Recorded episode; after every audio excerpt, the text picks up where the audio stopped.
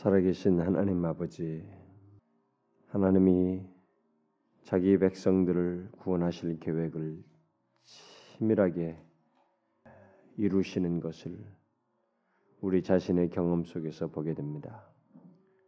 참 1900년대에 태어나서 아무것도 모르고 살아갈 수 있었던 우리들, 그것도 이 극동 지역에서 복음과 너무 먼 거리에 있을 수 있었던 이 민족에게 복음을 주시고 우리의 일생 중에 복음을 듣게 하시고 예수 그리스도 안에 감추인 그 무궁한 구원의 빛과 비밀들을 알게 해 주시고 그 예수 그리스도 안에서 참 생명을 이렇게 소유하여 아, 지금까지 오게 하시니 너무 감사합니다.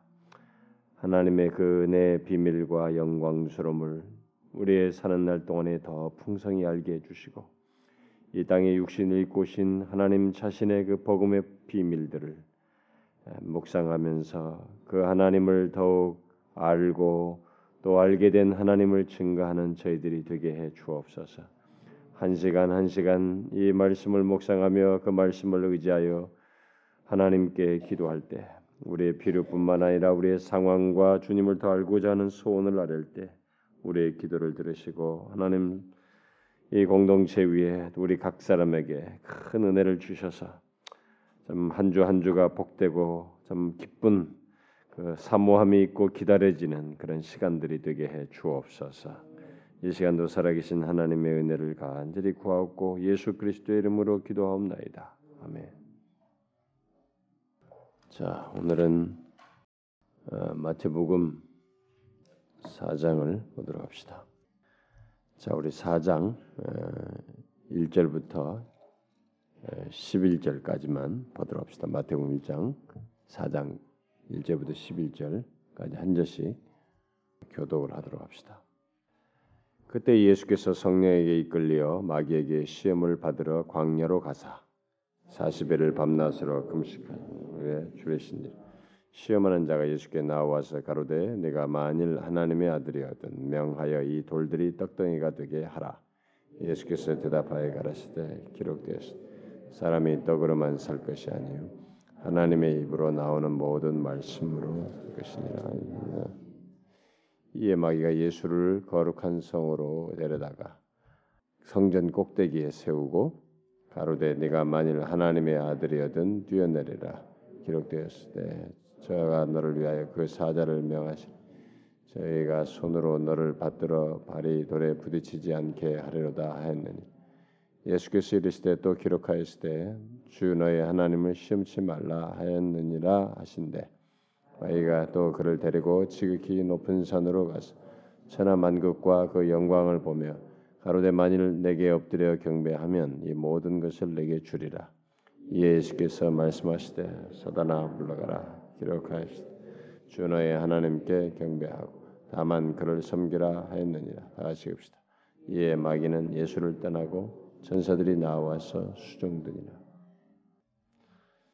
우리가 지난 시간에 그 예수님께서 세례 받으신 그 내용을 살폈죠. 음, 그것이 어떤 의미인지 설명했습니다. 어, 예수 그리스도의 세례 받으신 것은 어, 죄가 없으신데 받으신 것이어서 그게 바로 자기를 구원할 자들의 그 머리로서 어, 받으신 것이다라고 하는 것을 얘기를 했습니다. 어, 그것이 아주 아주 중요한 내용이에요. 음, 성경에서 그런 사실을 아는 것이 아주 중요합니다. 왜냐하면 그런 가운데서 우리 자신들이 바로 그 혜택자가 되는 거거든요. 그에게 속한 자들이. 자 그런데 여기 지금 계속돼서 나오는 이 시험 받으심, 예수께서 시험 받으신 것도 이제 같은 맥락입니다. 여러분 최초의 사람 아담도 어, 인류 역사를 놓고 보면 아담은 대표성을 갖는 존재입니다.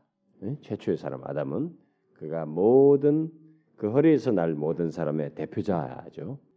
그래서 인류의 그 머리로서 그 또한 대표적인 사람, 그러니까 인류의 머리로서 최초의 하나님과 그 교제하고 또 사단에게 시험을 받는데 그때 그가 처음에 인류의 머리로서 하나님을 전적으로 의지하며 살도록 말씀을 들었죠. 그가 들은 모든 말씀은 예수 하나님께서 최초의 그 그에게 하신 모든 말씀은 인류 대표로서 개인을 넘어서서 모든 인류의 대표로서 사실은 한 것이에요. 그래서 로마서 5장에서 그가 하나님 불순종을 그의 불순종을 이렇게 모든 그에게 난 모든 사람들의 불순종으로 같이 연결시켜서 모두가 그 죄 아래 우리가 있게 됐다라고 얘기를 하죠. 그런 대표성이 뭐예요? 인류의 머리로서 그 일을 한 것이에요. 그런데 그 시험을 당한 것, 시험 받고 거기서 시험을 이기지 못하여서 불순종하고 어, 하나님의 은혜를 저버리고 하나님 의지하지 의지하는 것을 포기한 것도 인류 대표로서 범죄한 것입니다. 그래서 로마서 5장이 한 사람의 범죄를 모든 인류의 범죄로 이제 연결지어서 설명하는 것입니다. 이런 성경의 해석이 중요한 것이에요.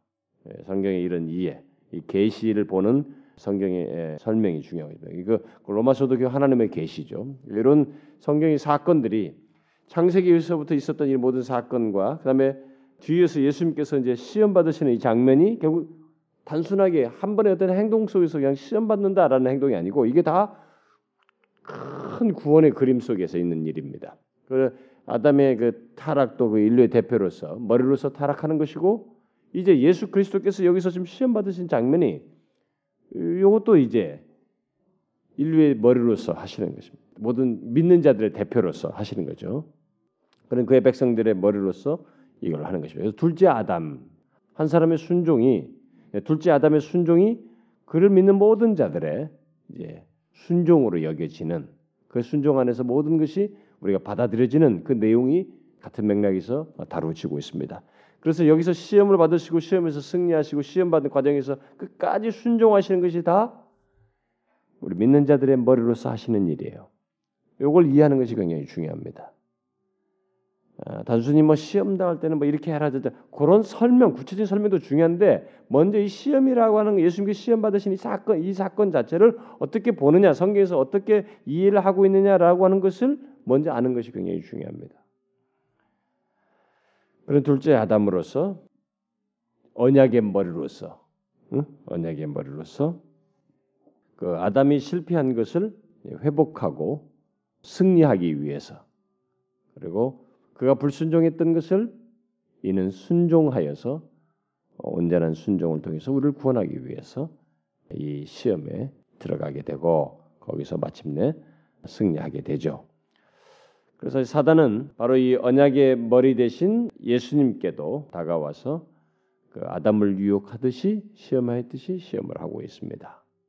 가장 더 결정적인 것이라고 여기기 때문에 더 아주 그냥 적극성을 띠고 어, 여기서 아주 아주 시효적절한 그런 시험들을 하고 있는데 그런데 여기서 지금 그 우리가 뭐 1절부터 2절에서 보다시피 이 시험은 잘 보시면 성령에 이끌려서 시험을 받으러 나가시는 것입니다. 예? 여기 아주 중요한 사실이죠. 보편적으로 시험은 사단의 자발적에 의해서 이루어집니다. 응? 우리를 미혹할 때 아담과 하와가 거닐고 있었는데 사단이 다가왔어요. 근데 지금 여기 예수님께서 시험을 받으러 가시는 데는 성령이 이끌려서 가고 있어요. 여기에 바로 구원의 계획인 것이에요. 구속적인 뜻인 것입니다. 네? 주님은 이것을 위해서 오신 거예요. 우리를 모든 인간이 겪는 죄 가운데서 있는 모든 것, 구원에 필요한 모든 것의 실패를 다 자신이 걸으면서 다 하나씩 하나씩 승리하시는 순종하면서 승리하는 그 여정을 다 밟으시는 것입니다.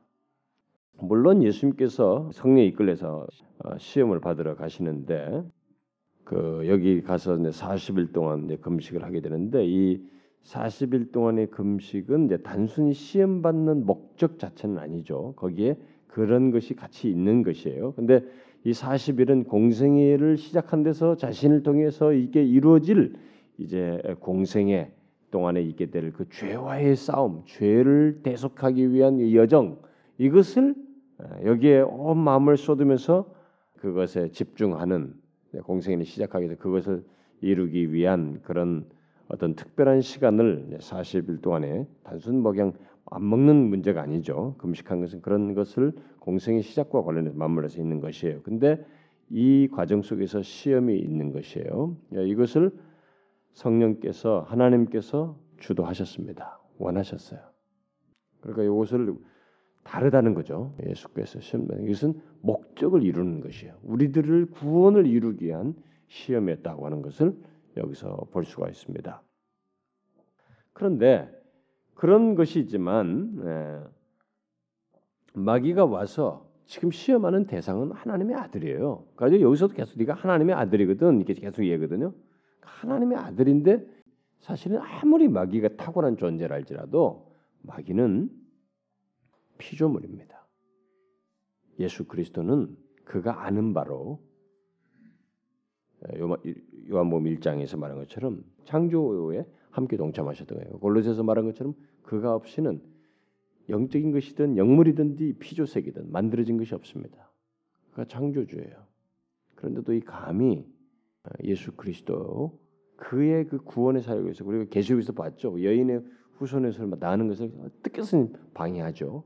그래서 막그 온갖 방해를 뭐 해로를 통해서 아이들 죽이는 것도 사단의 다 그런 방해입니다만은 직접 이 당사자에게 대범하게 사람들을 이용하는 것이 아니라 바로 그 당사자에게 와서 시험을 하는 이 장면을 보게 됩니다. 이것은 사실상 예수 그리스도께 대한 모독행위예요. 응? 예, 이런 행동은 그런데 주님은 그걸 다 아셨지만 이걸 다 감내하십니다. 왜냐하면 죄를 대속하기 위해서예요. 이것은 죄를 대속하는 과정 속에서 순종하고 우리의 죄 때문에 그가 감당하셔야 할 것이었기 때문에 그가 이것에 대해서 다 감내하십니다. 특별히 이 시험을 받으시는 과정 속에서 음, 그는 이제 죄를 범해서는 안 돼요. 그는 이 시험 받는 것을 통해서 자신이 어떤 분이신지를 드러내셔야 하기 때문에 여기서 자신이 그 죄 없으신 분으로서 그 하나님의 아들로서 죄 없으신 분으로서 이 시험을 통과하셔야 되기 때문에 여기서 일체 모독스런 그 마귀에 적는 이 시험에 그냥 감내하시면서 담당하십니다. 이것은 그가 진정한 메시아이신 것을 드러내는 하나의 중요한 과정이기도 해요. 이 시험은 예, 그래서 사실 시험 받으신 이 예수 있잖아요. 몇 개 안 되는 몇절 안에 뭐 시험은 세 가지 성격으로 나왔잖아요. 이게 사실상 굉장히 중요한 의미를 가지고 있어요.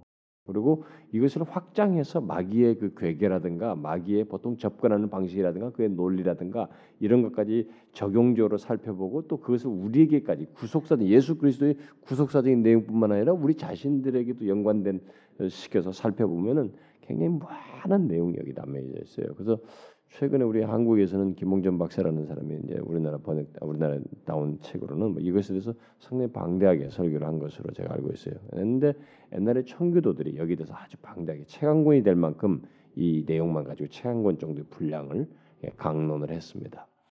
그러니까 그만큼 여기서는 많은 것들을 우리가 생각해낼 수 있어요. 근데 우리가 막 그렇게 상세하지 않고 간단히 보도록 하십시다.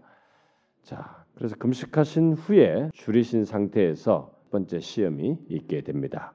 시험하는 자가 사단이죠. 어, 사단이 어, 마귀가 그에게 예수님께 나와서 시험을 합니다. 네가 만일 하나님의 아들이거든 명하이 돌들이 떡덩이가 되게 하라. 예, 여러분은 이렇게 생각하실 겁니다. 이 시험 여기 예수님께 시험 받으실 때 이 내용을 볼 때, 아 예수님이야 뭐 당연히 이런 거다 알고 계시는 거니까 당연히 그냥 이거 알아서 다 처리하고 뭐 당연히 패스하시지. 우리는 이제 이렇게 생각하는데 여러분 아셔야 됩니다. 이, 이 인성을 입으신 분으로서 지금 이제 등장하셔서 하시는 것이에요. 그러니까 인성을 입은 그 상태에서 그리고 인성을 입은 자가 가장 힘든 저점에서 가장 필요한 것부터 이제 시험을 받는 것입니다. 여러분 이거 쉽지 않아요.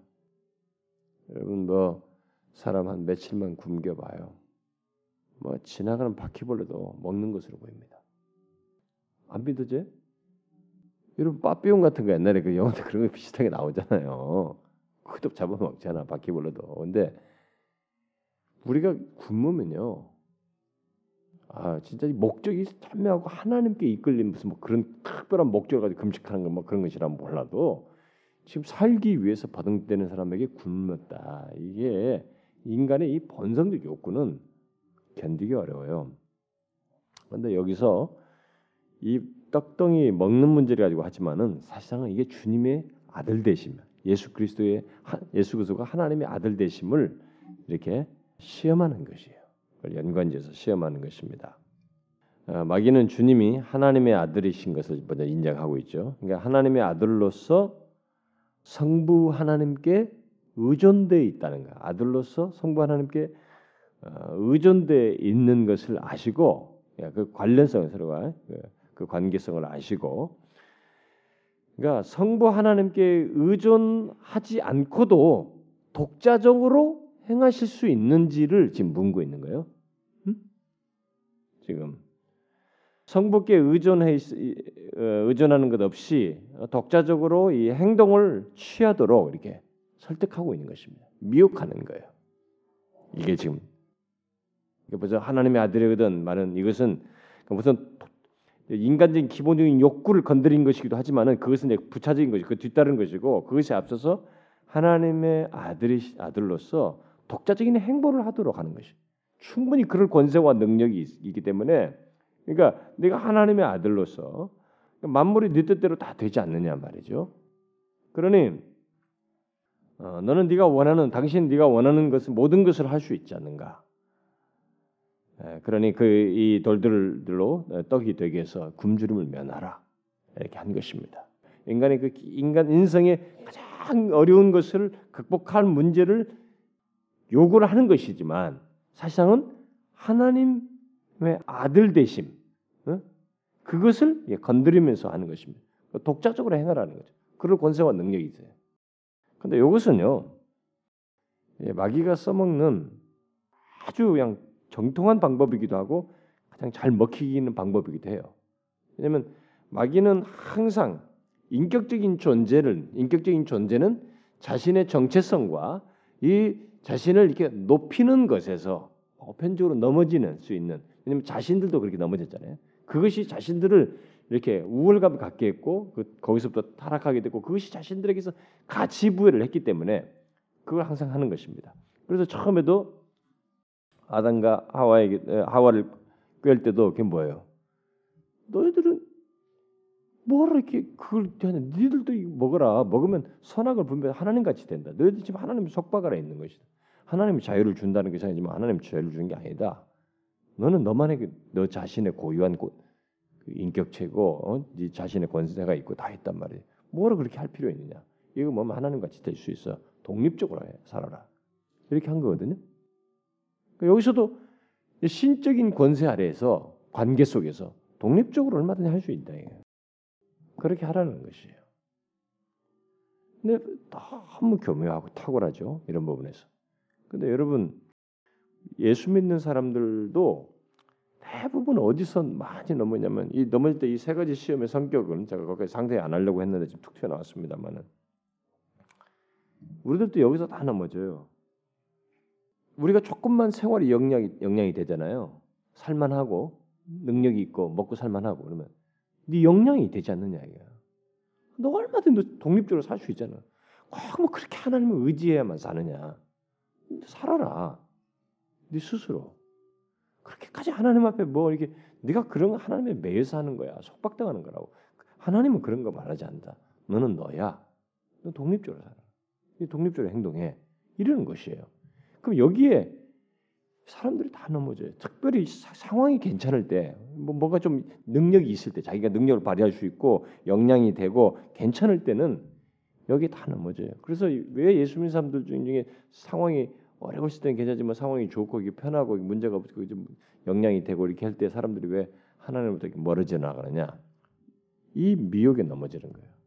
너 혼자 독립적으로 하나님 의존하지 않고도 살아라. 라는 것이 다 넘어지는 거거든요. 마귀는 그걸 하는 것이에요.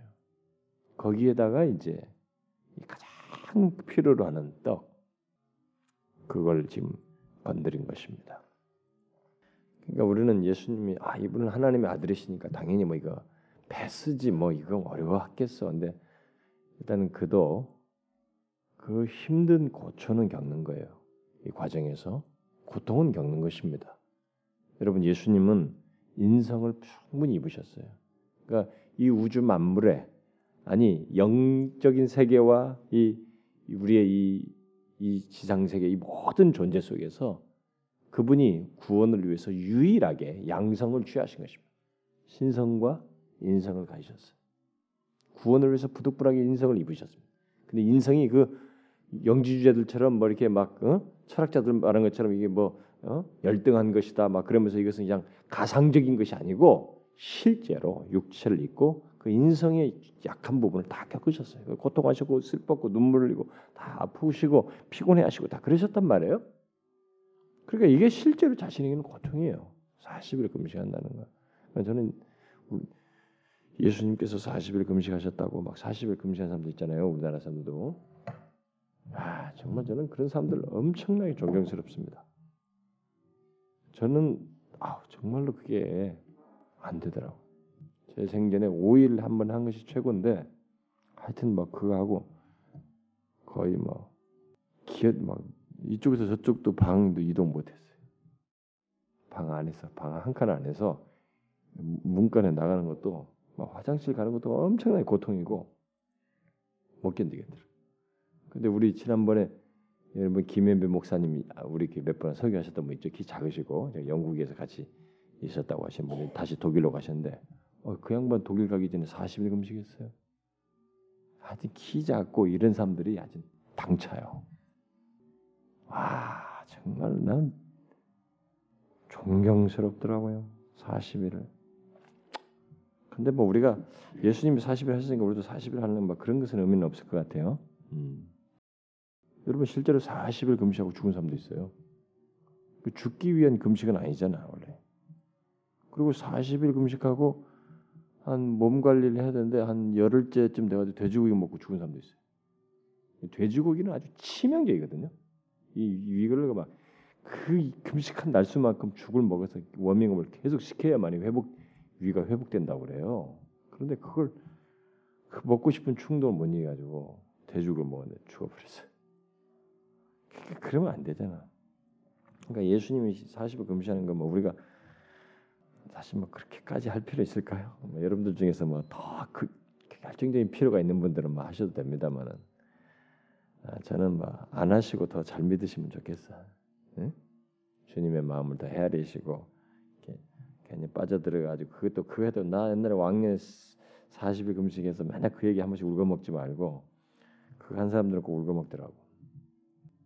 근데 어쨌든 주님은 인성을 취하시고 힘든데 그 문제를 건드렸어요. 근데 여기서 예수님께서 어, 취하신 것을 잘 보면은 어떻게 해요? 이것은 아버지의 뜻이 아닙니다. 여기서 지금 그 네 독립적으로 충분히 그럴 능력이 있으셔요. 어? 주님은 충분히 그럴 능력이 있지만 독립적으로 그렇게 하시는 것은 하나님의 뜻이 아니에요. 그래서 요한복음과 이 모든 여정 속에서 그가 자기의 양식은 뭐라고 그랬어요? 예수님의 양식은 먹는 게 아니고 뭐라고 그랬어요? 하나님의 뜻대로 행하는 것이 자기 양식이다. 아버지가 말한 대로 뜻대로 한다. 나는 주님은 끝까지 하나님의 뜻대로 했습니다. 그가 원대로 하셨어요. 그래서 마지막까지도 내 뜻대로 마옵시고 아버지 원대로 없어서 이게 겟세만의 고뇌에서 외친 말씀이 간구했단 말이에요. 그러니까 이건 주님이 원치 않으셨어요. 이건 하나님 아버지의 뜻이 아니에요.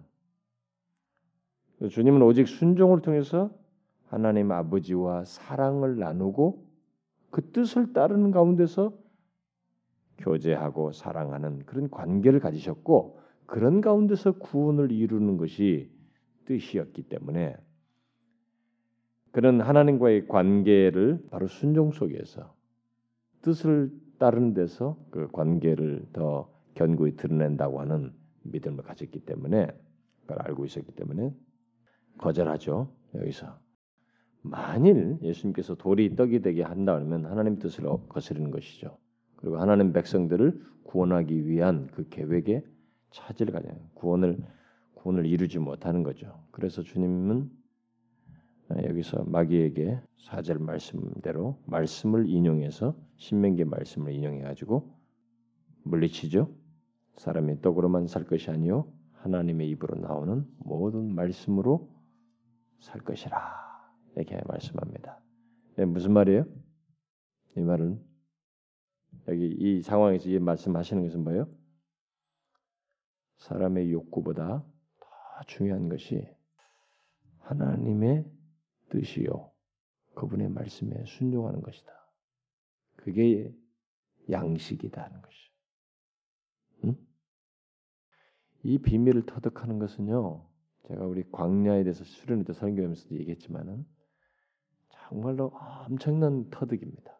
기독교 신앙생활, 예수를 믿는 사람으로서 신앙의 생활 속에 이걸 터득하는 것은 정말로 엄청난 것이. 그게 머리로서 하는 게 아니고 자기의 삶 속에서 이 터득하면서 그 갈등이 있는데 막 정말 야, 정말 배고프니까 말 너무 절실한 현실적인 필요가 있으니까 막 거기에 확 잡아 당기고 싶은 그 상황인데도 거기서 내 욕구보다 내 원하는 것보다 더 중요한 것이 하나님의 뜻이요 그분의 말씀에 순종하는 것이다. 이것이 나에게 양식이고 이게 결국 나에게 사는 길이다라고 알고 그걸 선택하는 것은 굉장한 것입니다. 그게 아주 좋은 이제 하나님의 질을 제대로 깨닫고 하나님과 관계를 가지고 있는 모습이에요. 아, 여러분 이것은 우리가 광야 경험 속에서 특별히 많이 배우는 것인데 이런 시험 속에서 많이 배우는 것인데 제가 이미 광야에 대해 설교하면서 많이 외쳤어요. 여러분 잊지 마셔야 됩니다. 그 갈등이 있을 때 정말로 하나님의 말씀에 순종하는 쪽을 택하셔야 됩니다. 그것이 진짜 양식이에요. 나를 살립니다. 예수님께서 그걸 그대로 말씀을 인용하시면서 하셨어요. 자신이 그렇게 알고 하신 거예요. 말씀을 사용했다. 요, 요것은 부차적이에요. 이, 이 말씀의 내용을 확신히 알고 그대로 행하고 있는 것입니다. 그리고 그 마귀에게 대항할 때 그 말씀을 사용하신 것입니다. 그 말씀대로 행함으로써 그 말씀을 제시하고 말씀대로 행함으로써 마귀의 이 괴계를 대항을 어, 물리친 것입니다. 그래서 여러분 우리가 이런 마귀의 시험에 대해서 어, 떻게 해야 됩니까? 여기에 대해서 답은 우리에게 선명하게 있어요. 여러분들이 정령 어떻게 하, 어떻게 해야 됩니까? 라는 것을 알고 싶으면 하나님의 말씀만 여러분 펴시면 됩니다.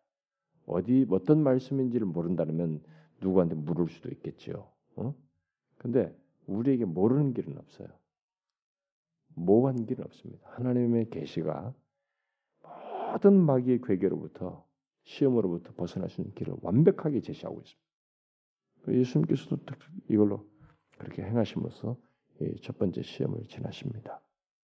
아, 이첫 번째 시험은 여러분도 조심하셔야 됩니다. 독립적으로 살아라.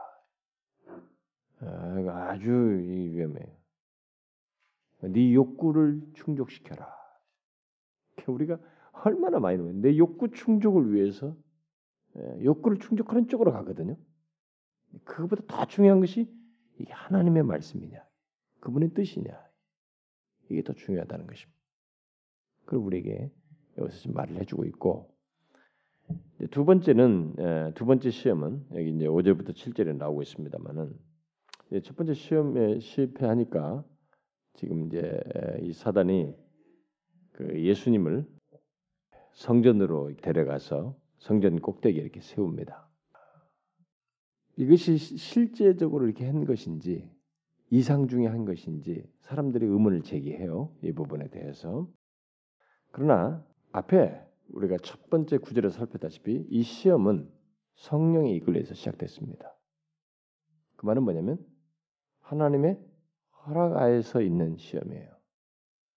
그렇다면은 예수님이 이렇게 예, 사단이 예수님을 이렇게 시험하는데 하나님께서 그리스도를 사단에게 이렇게 내어 주신 것입니다. 이 시험 받는 과정에 허락하신 것이죠. 맡기신 거예요. 그런 면에서 거기에 의해서 사단의 시험에 이렇게 따른 것입니다. 그렇, 그렇다고 봐야 되죠. 예, 첫 번째 성령이 이끌렸다는 말이 그게 핵심이 예, 키가 됩니다. 그런데 이것은 예수님께는 큰 고통이에요. 여러분 잘 아셔야 됩니다.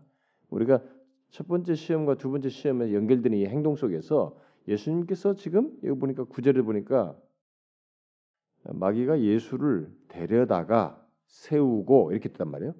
그 마귀가 지금 예수님을 데려가 세우는 것이에요. 어? 지금 예수님은 거기에 지금 사실 수동적으로 따라가고 있는 거예요. 끌려가고 있는 거예요. 시험 받기 위해서 시험 받는 대로 이렇게 반응을 따라가고 있는 것입니다. 이것은 뭐예요? 예수님에게는 굉장히 굴욕적인 것입니다. 그리고 고통스러운 것이에요. 우리는 이런 것을 생각 않고 쑥 지나오지만은 생각해 봐야 돼요, 이거. 굉장히 굴욕적입니다. 그는 창조주예요. 마귀는 아무리 탁월해도 그는 피조물이라고요. 고통스러운 것입니다. 이 메시아에게 있어서는. 그런데 개의치 않으셔요. 왜요? 우리의 죄를 대속하기 위한 여정이거든요. 우리를 구원하기 위한 순종이거든요. 이게 구원의 행동이에요. 구속의 역사 속에 있는 행동인 것입니다. 그래서 감내하시는 거예요.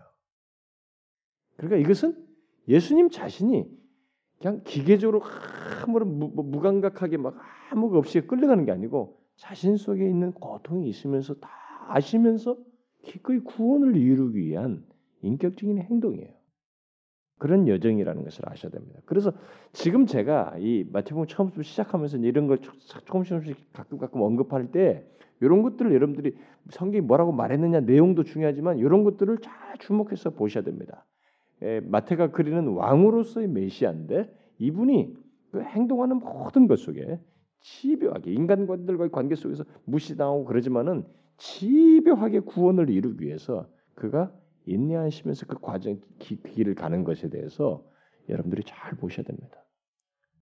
아, 구원을 우리의 구원을 이루기 위한 그 하나님 자신의 이 육신을 입으신 예수 그리스도의 집념은 상상을 초월합니다. 그러니까 우리가 너무 모호하게 예, 이게 하나의 큰 그 그림처럼 하나님의 아들께서 오셔가지고 십자가 달려 죽으셨다. 이게 너무 도식적으로 단막 단 간단하게 우리 생각함으로써 이것에 대한 감동이 잘한데 여러분들이 이제는 복음서를 쭉 살피면서 절절하게 여러분들의 마음이 열려야 돼 그분께. 와 이게 우리를 구원을 이루기 위한 하나님 자신이 육신을 입고 종의 형체를 취하시고 걷는 한 걸음 한 걸음의 행보 행보가 이게 그가 모든 걸 다 아시고 생각하시며 그 굴욕도 참아내시면서 다 하시는 인격적인 행동이라구나라는 것을 생각하게 됩니다. 근데 여러분 제가요, 음, 제가 어떤 분에게도 그런 얘기 잠깐 했습니다만, 아, 뭐 우리가 인간이 뭐 자존심 세봐야 얼마나 세겠습니까? 사실 그래도 우리는 자존심 상하는 건 싫어요. 음? 그렇죠? 누구한테 자존심 상하는 건 굉장히 싫습니다. 저도 막 그거 되게 못 견뎌해요. 그러니까 참 못됐죠 그런 것이. 근데 많이 안 깨지고 안 깨지고 참 지독하게 안 깨지는 사람인데 그래도 조금씩 깨지고 그리고 어떤 사람이 터무니없이 이렇게 어, 나에 대해서 이렇게 좋지 않은 그런 얘기를 하고 막 이렇게 어, 자존심을 상하게 하고 나의 사역에 힘을 빼게 하는 이런 일을 하고 근데 터무니없는 그런 말들을 한 것을 듣게 됐을 때 이런 때는 내 양심상으로도 하나도 그런 것이 없고 하나님 앞에서 부끄러움이 없고 전혀 없는데도 그런 얘기가 없어 난 들어왔을 때 저는 굉장히 싫습니다. 솔직히 자존심도 상하고 막 화도 나고 막 그래요. 그런데 그런 것이 어디서 다 막 끝까지 혼자 막 생각하면서 붕붕 뜨고 혼자 감정이 격해졌다가 어디서 팍 꺾이냐면은 예수님 생각이에요. 아니 예수님은 하나님이신데 인간에게 얼마나 굴욕당하셨습니까? 그 내가 뭐라고 그 앞에서 그거 조금 당했다고 그걸 못 참아서 징징대고 난리냐 이거죠. 이런 걸 생각하면 갑자기 좀 정리가 돼요. 나는 오히려 그런 걸 더 많이 경험하다 가는 것이 내가 마땅히 할 일이 아닌가 이 정도 생각이 듭니다. 물론 제가 이렇게 말해놓고도 또 어떤 사건을 겪으면 또 그때는 또 힘들 거예요. 그러나 정리는 어디 가서 되겠느냐? 결국 예수님을 생각함으로써 정리될 거예요. 그렇잖아요? 그분은 정말로 하나님이잖아요. 구원하게. 그런데 뺨을 맞으시고 침배침을 당하고 조롱당하고 어? 피조물에게 이렇게 끌려가서 이게 고통을 겪으면서 참으시잖아요. 그렇게 하셨어요. 그러니까 우리는 아 정말 속된 말로 객소리도 못하는 거예요. 응? 할 수가 없어요. 거기서 죽어야 된다. 그래서 어쨌든 이 시험은 이제 두 번째 시험의 내용은 여러분 아시죠? 하나님의 사랑과 이 관계에 대한 어떤 것을 이렇게 문제 제기하는 것이라고 볼 수 있는데 어떤 사람은 이게 뭐 그의 과시와 명예 뭐 이런 것들이라고 하는데 그것은 너무 표면적인 것이고 더 근본적으로 파고 들어가면은 어떤 과시나 어떤 뭐 이윤이나 이런 이익 개념 이런 게 아니고 하나님의 사랑과 관계에 대한 이 증명 문제를 건드리는 것이에요. 어? 이 건드린다고 볼 수 있습니다. 뭐또 또 다른 해석도 설명할 수 있어요. 얼마든지 그러나 제 가장 간단하게 말하자면 그렇다는 것입니다. 그래서 여기 지금 보니까 하나님의 아들이어든 뛰어내리라. 예? 성경 꼭대기에 세워놓고 뛰어내리라. 기록하시되라고 하면서 성경을 딱 인용하여 저가 너를 위하여 그 사자들을 명하시리니 저희가 손으로 너를 받들어 발이 돌에 부딪히지 않게라 시편을 딱 인용했습니다. 아 이런 부 이런 걸 보면 정말로 탁월하죠. 우리가 알지도 못하는 말이 성경이 그 한 부분을 딱 취했으니 얼마나 탁월합니까?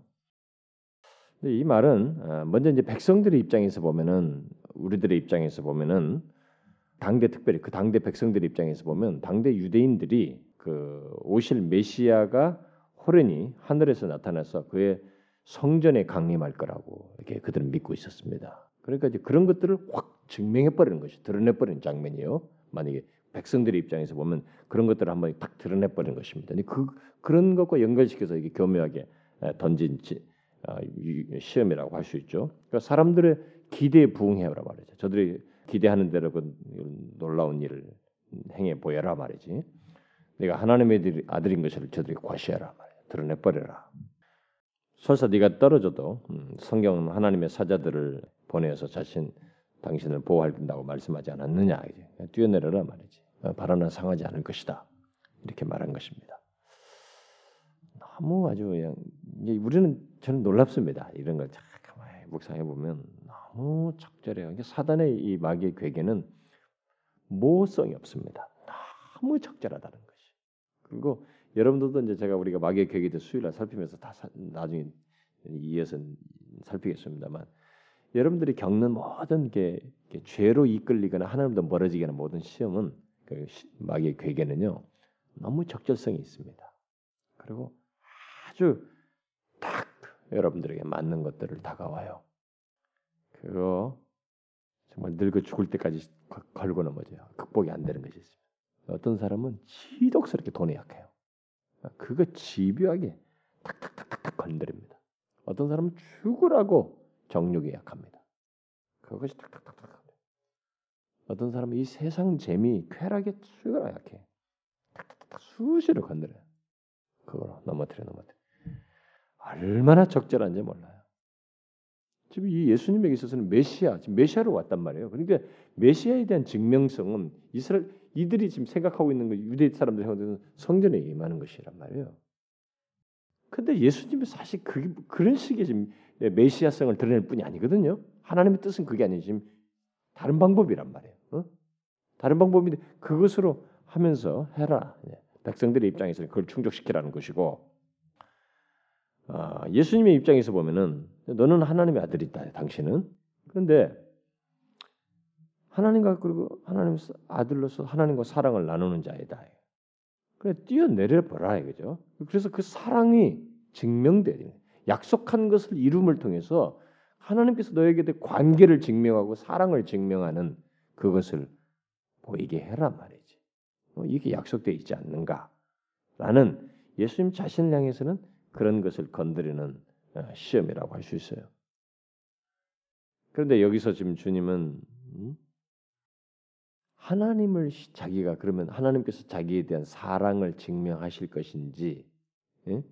첫 번째 그 사람들의 입장에서 본다 할 때는 그것은 자신의 그이 이, 이런 뭐 과시든 뭐, 뭐든 간에 그런 뭐 그런 것은 예수님께서 본래 그런 구, 원의 길, 십자가를 통해서 이 고난의 길, 뭐 이 그 길을 가시는 것이기 때문에 그를 통해서 점진적으로 메시아신을 나타내시고 사람들과 고치시면서 말씀으로 이렇게 하면서 메시아를 나타내신 것이기 때문에 그 길이 아니라는 것을 분별했을지도 모르겠어요. 근데 하나님께서 약속을 증명하는 것은 자기와 하나님과의 관계와 사랑을 증명하는 것을 굳이 응? 예수님께서 이런 식으로 하나님을 시험하면서까지 자기가 원하는 것을 얻고자 하는 이 마귀의 그 시험에 자기가 과연 하는 것이 옳겠는가? 옳지 않죠. 하나님을 시험하면서까지 그래 맞아. 하나님께서 정말 내가 했을 때 이제 공생이 시작하니까 어? 좋다 이게 내가 능력을 넘어서서 하나님께서 나에 대한 약속한 것을 이런 걸 시험 뭐 관계를 증명하고 자신에 대한 사랑을 약속을 이루시는 것을 증명하는 것을 한번 보리. 어? 이게 옳지 않죠. 음, 예수님에게서는 분명히 이것은 옳지 않아요. 예수님은 그래서 여기서 이제 거절을 하게 되죠. 그런데 여러분 이 시험은요 예수 믿는 사람들에게는 많이 성공합니다. 예수님이 이것을 아, 이 상황에서 피하셨습니다만은 거절하셨습니다만은 잘 넘어가요. 지금도 많은 사람들이 이 질문, 이 마귀의 두 번째 시험에 다 넘어져가 있습니다. 아직 몇 번 이런 걸 답을 줘도 또 가지고 와요. 또 가지고. 그러니까 사단에 계속 넘어진다는 것이에요. 뭐냐면은 자꾸 그래요. 자기가 이제 어렵다 이거죠. 뭐, 뭐 이게 어떤 상황이 처했다 이거죠. 그 상황에 대한 해결책으로서 이제 주선 오는데 내가 하나님의 자녀라면, 응? 내가 하나님의 자녀라면, 그 하나님께서 나를 사랑하신다면, 내가 이러이러할 때 하나님께서 말씀하신 대로 해주셔야 되지 않아? 어, 내가 이렇게 있으면 또 이렇게 해주셔야 되는 거 아니야? 저렇게 해주셔야 되지 않아? 이런 문제를 예수 님는 사람들이 수도 없이 제기합니다. 한때 그런 문제를 해결해서 다 지나와 놓고도 또 어떤 상황이 오면 또 질문. 하나님께서 정말 날 사랑하시는 건 맞을까?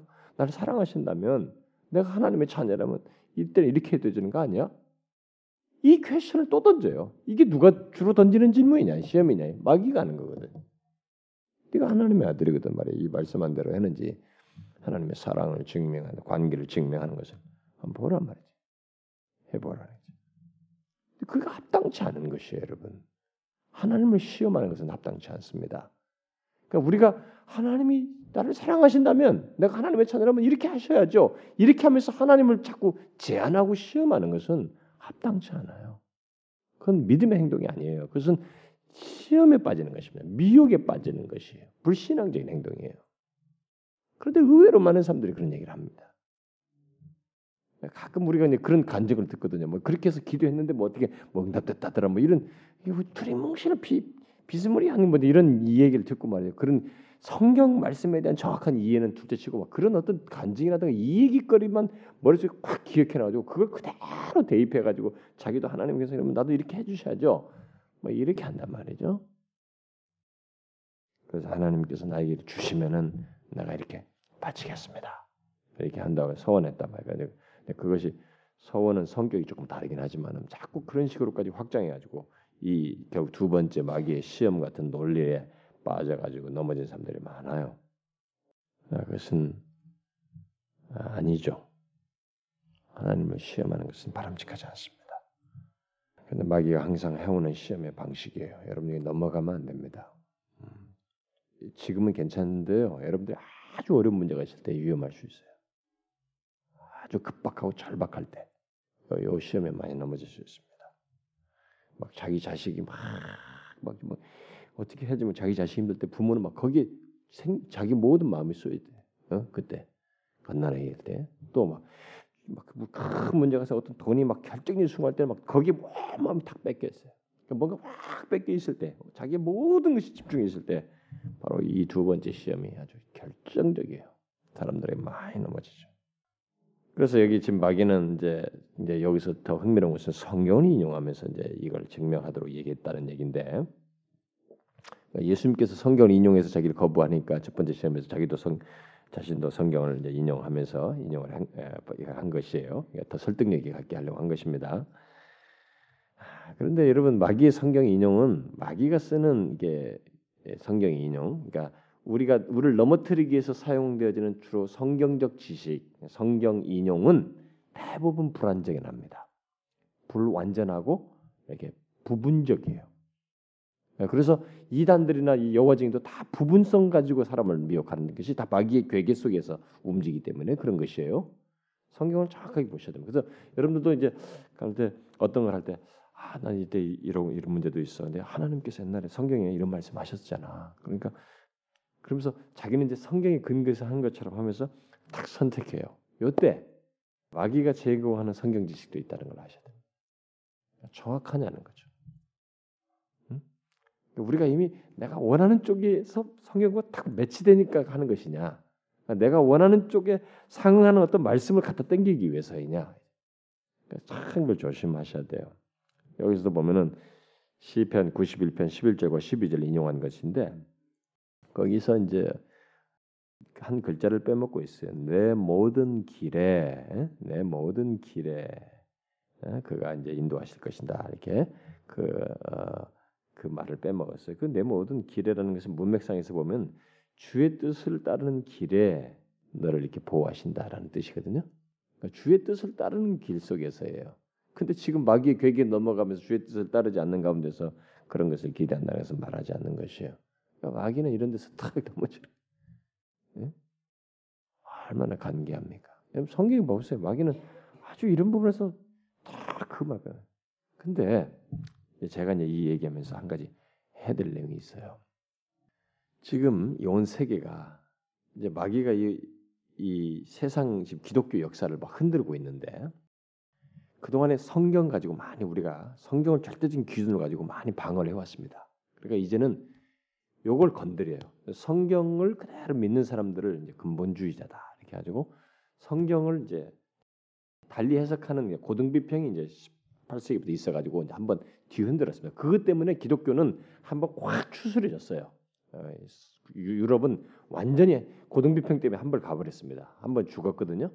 그것 때문에 회생을 못하는 그런 일이 있게 되는데 그럼에도 불구하고 다시 계속 성경은 그대로 이제 믿고 이렇게 주장하면서 성경은 건드리지 않고 이 하나님의 계시라고 이걸 믿고 그래도 기독교가 계속 유지되고 또 나름대로 확장이 외면상으로 확장됐습니다 역사 속에 그런데 이제 확장되는 가운데 어떤 현상이 생기고 있냐면은 이 성경은 그대로 사용을 똑같이 하는데 이것을 해석을 달라고 여기다가 뭘 집어넣고 빼는 것에 의해서 성경을 오용하는 사람들 이 사람들이 이 기독교 복음주의 안에 많이 생겼어요.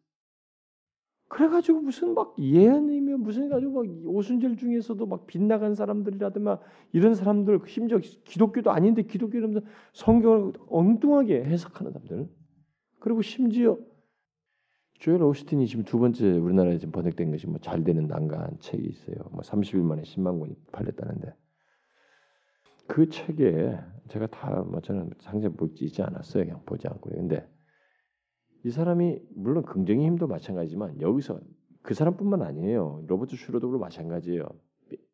노만 빈센트 필도 그렇고 다 똑같아요. 이 사람들이 성경을 인용할 때 이렇게 전체를 안 인용해요. 일부를 인용해 놓고 또 여기서 어떤 중요한 것을 빼요. 그리고 이것을 이렇게 있는데 이것은 이런 의미입니다라고 해석할 때 이 의미가 아닌 것을 해석해.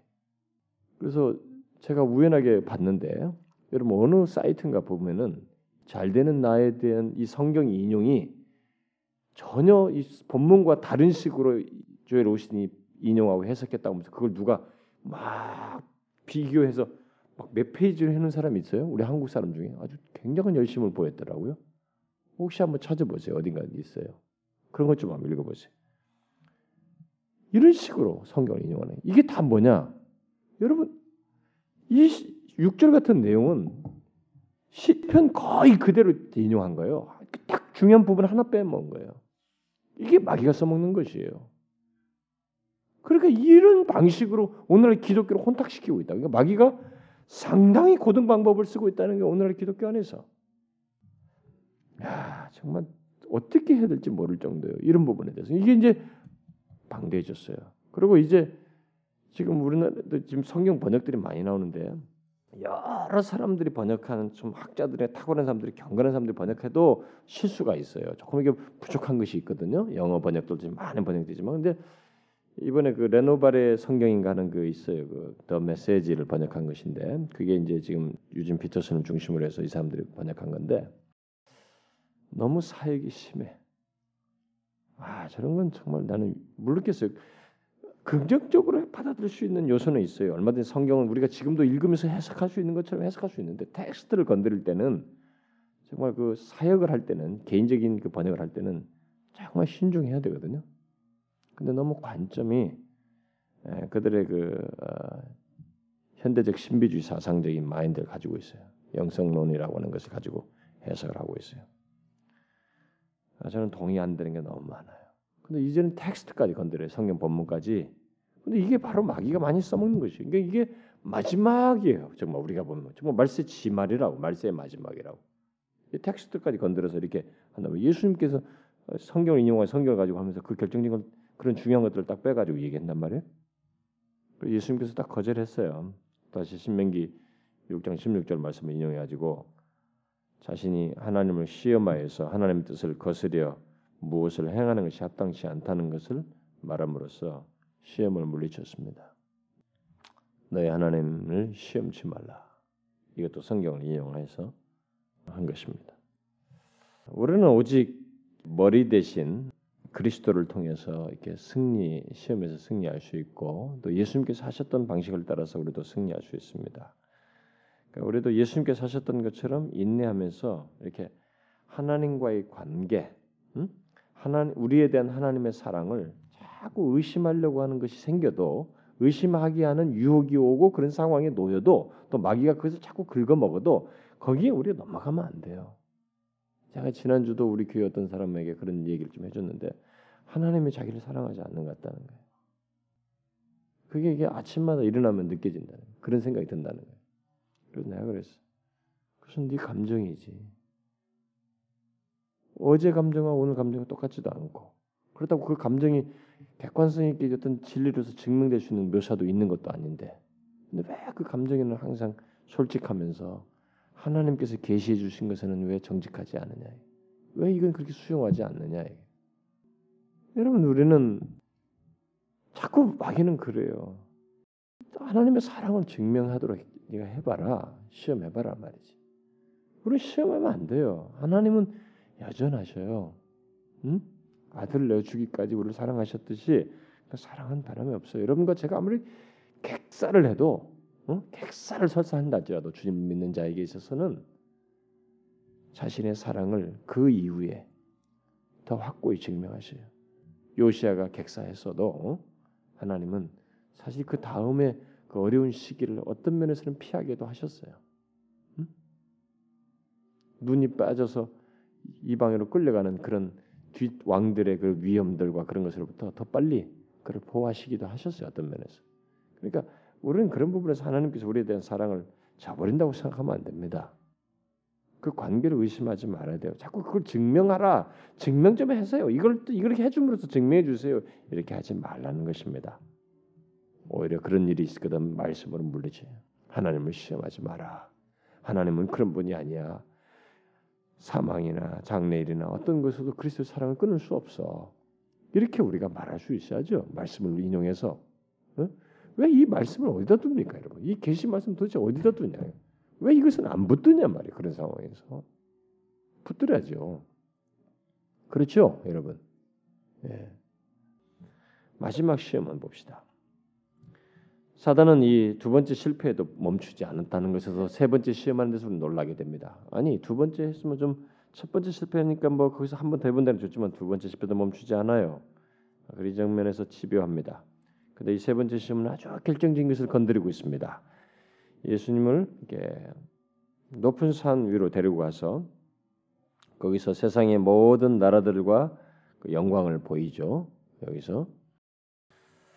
아, 근데 겉모양에서의 이런 영광과 이런 그런 것들을 보이는 것입니다. 그런데 예수님에게 있어서 이 세상은 그가 보여주는 그 영광스러움과 이런 것들을 보는 그 겉모양이고 예수님 보신 세상은 어때요? 죄로 물든 세상이에요. 구원이 필요로 한 세상인 것입니다. 그런데 그런 것들을 보이면서 그를 어, 시험하면서 자기에게 엎드려 절하라. 그러면 이것을 다 주겠다는 것입니다. 뭘 건드려요, 여러분? 지금? 음? 지금 뭘 건드린 것입니까? 예수님께서 오신 것은 뭐예요? 이 세상을 구원하고 이들을 통치하는 것이 자기 권세 아래로 다 두는 것입니다. 사실 어떤 면에서 마귀는 어둠의 권세 아래서 죄악 가운데 있는 모든 세상을 자기 것이라고 볼 수 있어요. 지금까지는 자기 통치로 발휘하고 있기 때문에 근데 그걸 주겠다고 한 것입니다. 근데 예수님은 그 죄악된 세상을 다 다시 자신의 의로서 이렇게 고치시고 말씀과 이 의를 드러내셔서 자기의 통치 아래 다시 두는 것이에요. 그런데 그것을 다 주겠다는 것이에요. 그럼 뭐예요 이게? 예수님이 뭘 얘기하는 거예요? 십자가 없이 만물을 주겠다는 것입니다. 응? 그렇죠? 40일 동안 금식하면서 죄와 싸울 것, 십자가를 지시할 것을 생각하시면서 그 사역을 준비해 오신 그에게 마귀는 아주 결정적인 거, 십자가 없이 만물을 이, 이, 이 만국을 다 그의 통치 아래 두도록 주겠다고 제안한 것입니다. 그것이 어떤 식으로 성취되든 이것은 일단은 예수님의 사역 자체와 그게 그를 통해서 이루실 것과 관련해 보면은 아주 결정적인 내용이죠. 그러나 예수님은 하나님 아버지의 뜻 아래서 그 뜻을 따라서 십자가를 지심으로써 죄를 담당하심으로써 구원을 이루시기 왔고 그렇게 함으로써 하나님 아버지의 영광을 드러내기 위해서 이 육신을 입고 지금 구원의 여정을 갖는 것입니다. 그렇기 때문에 이것을 거절한다는 것은 이제 구원의 모든 계획을 다 거부하는 것이 돼요. 그러나 예수님은 자신이 가야 할 길을 아셨죠.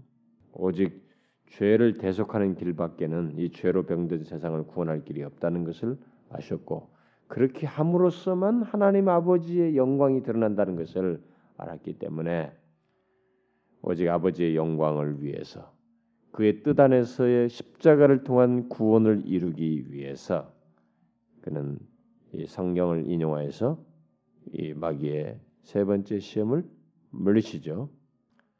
사단아 물러가라 기록되었을 때 주 너의 하나님께 경배하고 다만 그를 섬기라. 오직 그분만 경배하라. 이렇게 신명기 말씀을 인용해서 다시 얘기했습니다. 물리쳤습니다. 경배할 리는 오직 하나님밖에 없어요. 음? 그러니까 이 마지막 시험은 하나님께서 언약을 이루시기 위해서 자신을 사람에게 주신 하나님만을 섬겨라. 오직 그분만 경배하라.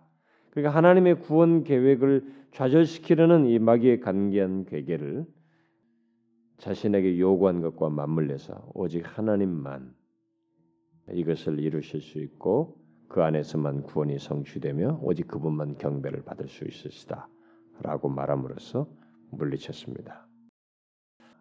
여기서 예수님은 끝없이 자신의 어떤 욕구라든가 이런 생각을 자신을 자극하는 이런 것들, 뭐 생각이든 지, 지적인 자극을 줘서 충족시키는 것이든 감정을 끌어당기는 것이든 인간의 어떤 욕구를 이렇게 끌어당기, 끌어당기는 것이든 이 모든 것에 이끌리지 않고 계속 하나님의 말씀 안에서 어떻게 했어요? 또 말씀에 비추어서 모든 유혹을 비추고 물리쳤습니다. 그래서 시험에서 승리하게 되죠. 자, 이제 우리가 어떻게 해서 시험에 승리하는가 아마 이런 방법들은 이런 것에서 힌트를 얻을 수 있습니다. 제가 그런 것까지 상세히 하지 않겠습니다. 네, 결론적으로 한 가지 여러분들 생각하셔야 됩니다. 그게 뭐냐면은 예수님께서 성령에 이끌려서 어? 사단이 다가온 것이 아니고 성령에 이끌려서 시험 받으시고 가셔서 시험 받으시고 시험 받는 과정 속에 이 굴욕적인 모든 것을 다 그리고 그 최악의 결정적인 문제들을 다 건드린 상황에서 다 감당하시면서 시험을 승리하셨다는 것입니다.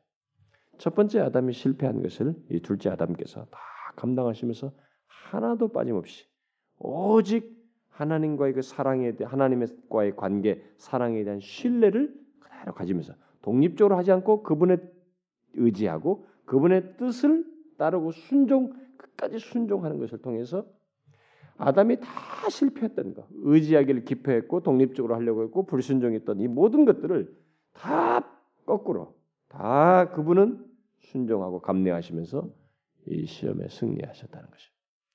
그런데 이때 이분의 승리는 독립적인 개인적인 승리가 아니다. 그죠? 제가 앞에서도 말했다시피 그는 둘째 아담이에요. 그걸 믿는 자들의 머리로서 세례 받으셨고 또그 머리로 믿는 자들의 머리로서 이 시험을 받으시고 승리하신 것입니다. 그래서 예수를 믿는 자들은 시험에서 승리하게 됩니다. 이 승리하게 되는 근거는 예수 그리스도 때문이에요. 그가 이루신 승리 안에서 우리가 승리하도록 승리한 자로 여겨지고 승리하게 됩니다. 그러면 지금 과정 속에서 우리가 시험 당하는 것은 뭐냐? 시험 당하면서 실패, 뭐 이렇게 어떤 넘어가는 미혹들은 뭐냐? 그런 것에서 그것은 주님께서 가셨던 길을 따르도록 하기 위함이고 이런 길을 따라서 우리도 주님께서 이루 승리하신 그 길 안에서 주님을 의지하며 주님께서 순종하셨던 것처럼 그 순종함을 통해서 이 우리에게 있는 많은 마귀가 놓는 이런 시험들을 대항하도록 하는 것인데 이때 목적이 있어요. 우리가 미끄러지는 일이 있어도 하나님께서 관심을 갖고 있는 것은 뭐냐면 이것을 통해서 우리를 성장시키는 것이. 네? 그 승리를 만족 쟁취하고 이제 경험하도록 하고 승리를 결국 누리도록 하고자 하는 목적 속에서 있는 것이에요. 그래서 궁극적 실패는 아닙니다. 여러분과 제가 넘어지는 것이 뭐 이렇게 뭐든 마귀의 미혹에 대해서 이렇게 이렇게 어 미스테이크를 범한다. 궁극적 실패는 아니에요. 우리의 시험은 예수 그리스도 안에서의 시험입니다. 그래서 그를 믿는 자들은 궁극적으로 실패하지 않아요. 그것을 이제 사도 요한이 요한일서에서 말한 것입니다. 이거 하나 읽고 봅시다.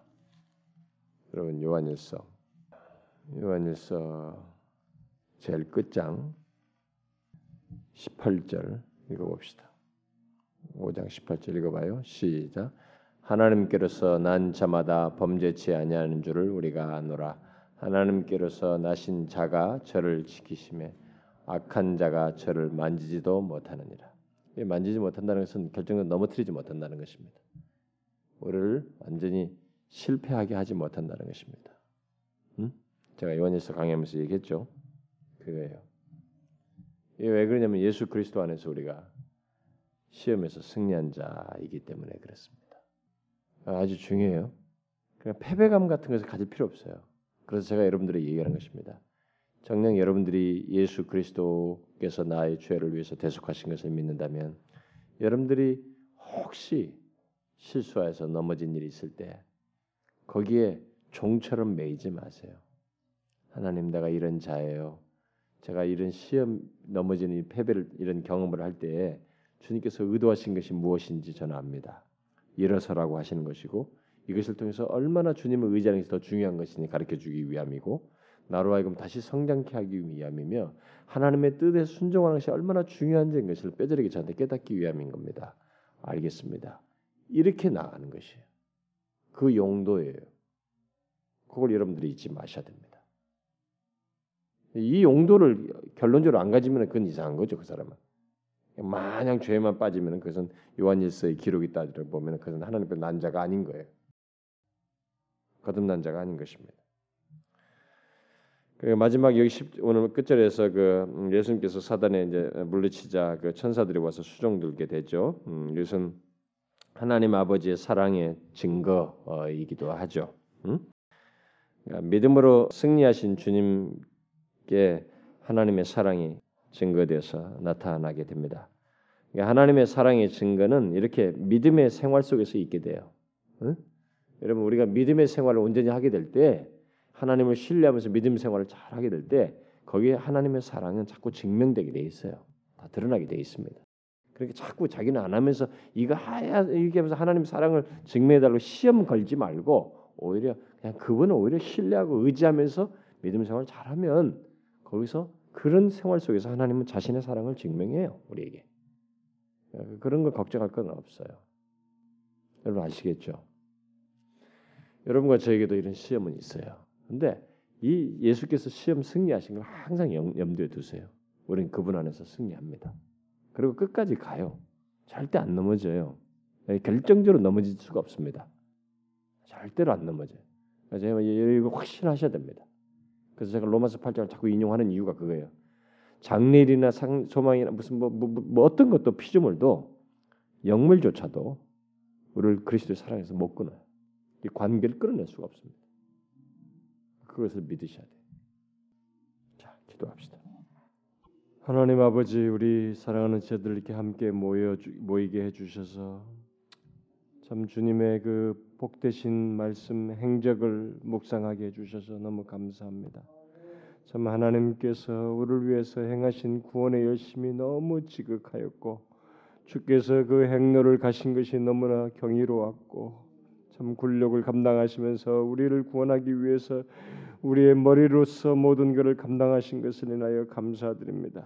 그래서 우리가 이 세상에 있으면서도 어떤 시험에 있어도 그것에 낭망하지 않고 또 패할 수도 없고 패하지도 않을 것인 것을 이미 그가 보이시고 드러내 주신 것을 승리하신 것을 인하여 감사드립니다. 우리가 이 사실을 견고히 붙들며 어떤 막의 괴계에도 담대히 싸워 이기고 주께서 가셨던 그 길을 기꺼이 가는 저희들 되게 하여 주옵소서.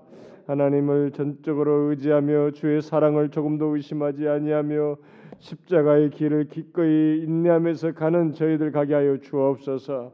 우리 인간의 욕구나 쉬운 길을 가려고 하기보다는 하나님의 말씀이 제시하는 길을 가려고 하고 주의 뜻을 따라서 가고자 하는 저희들 되게 하여 주옵소서. 하나님의 오늘도 우리가 함께 구한 것을 기억하여 주시고 이 나라의 민족을 비롯해서 우리 몸된 교회가 이 땅에 있으면서 이곳에 있으면서 하나님의 영광을 드러내고 주의 뜻을 드러내고 오직 주께서 원하시는 그 영혼들을 구원하는 생명력 있는 역사를 드러내는 주의 도구로 쓰여지기를 간절히 구하오니 주께서 친히 우리를 그렇게 만지시고 인도해 주시옵소서. 하나님의 우리가 연약하여 있을 때 주의 능력으로 강하여서 하나님의 강함이 드러나는 일이 있기를 소원합니다.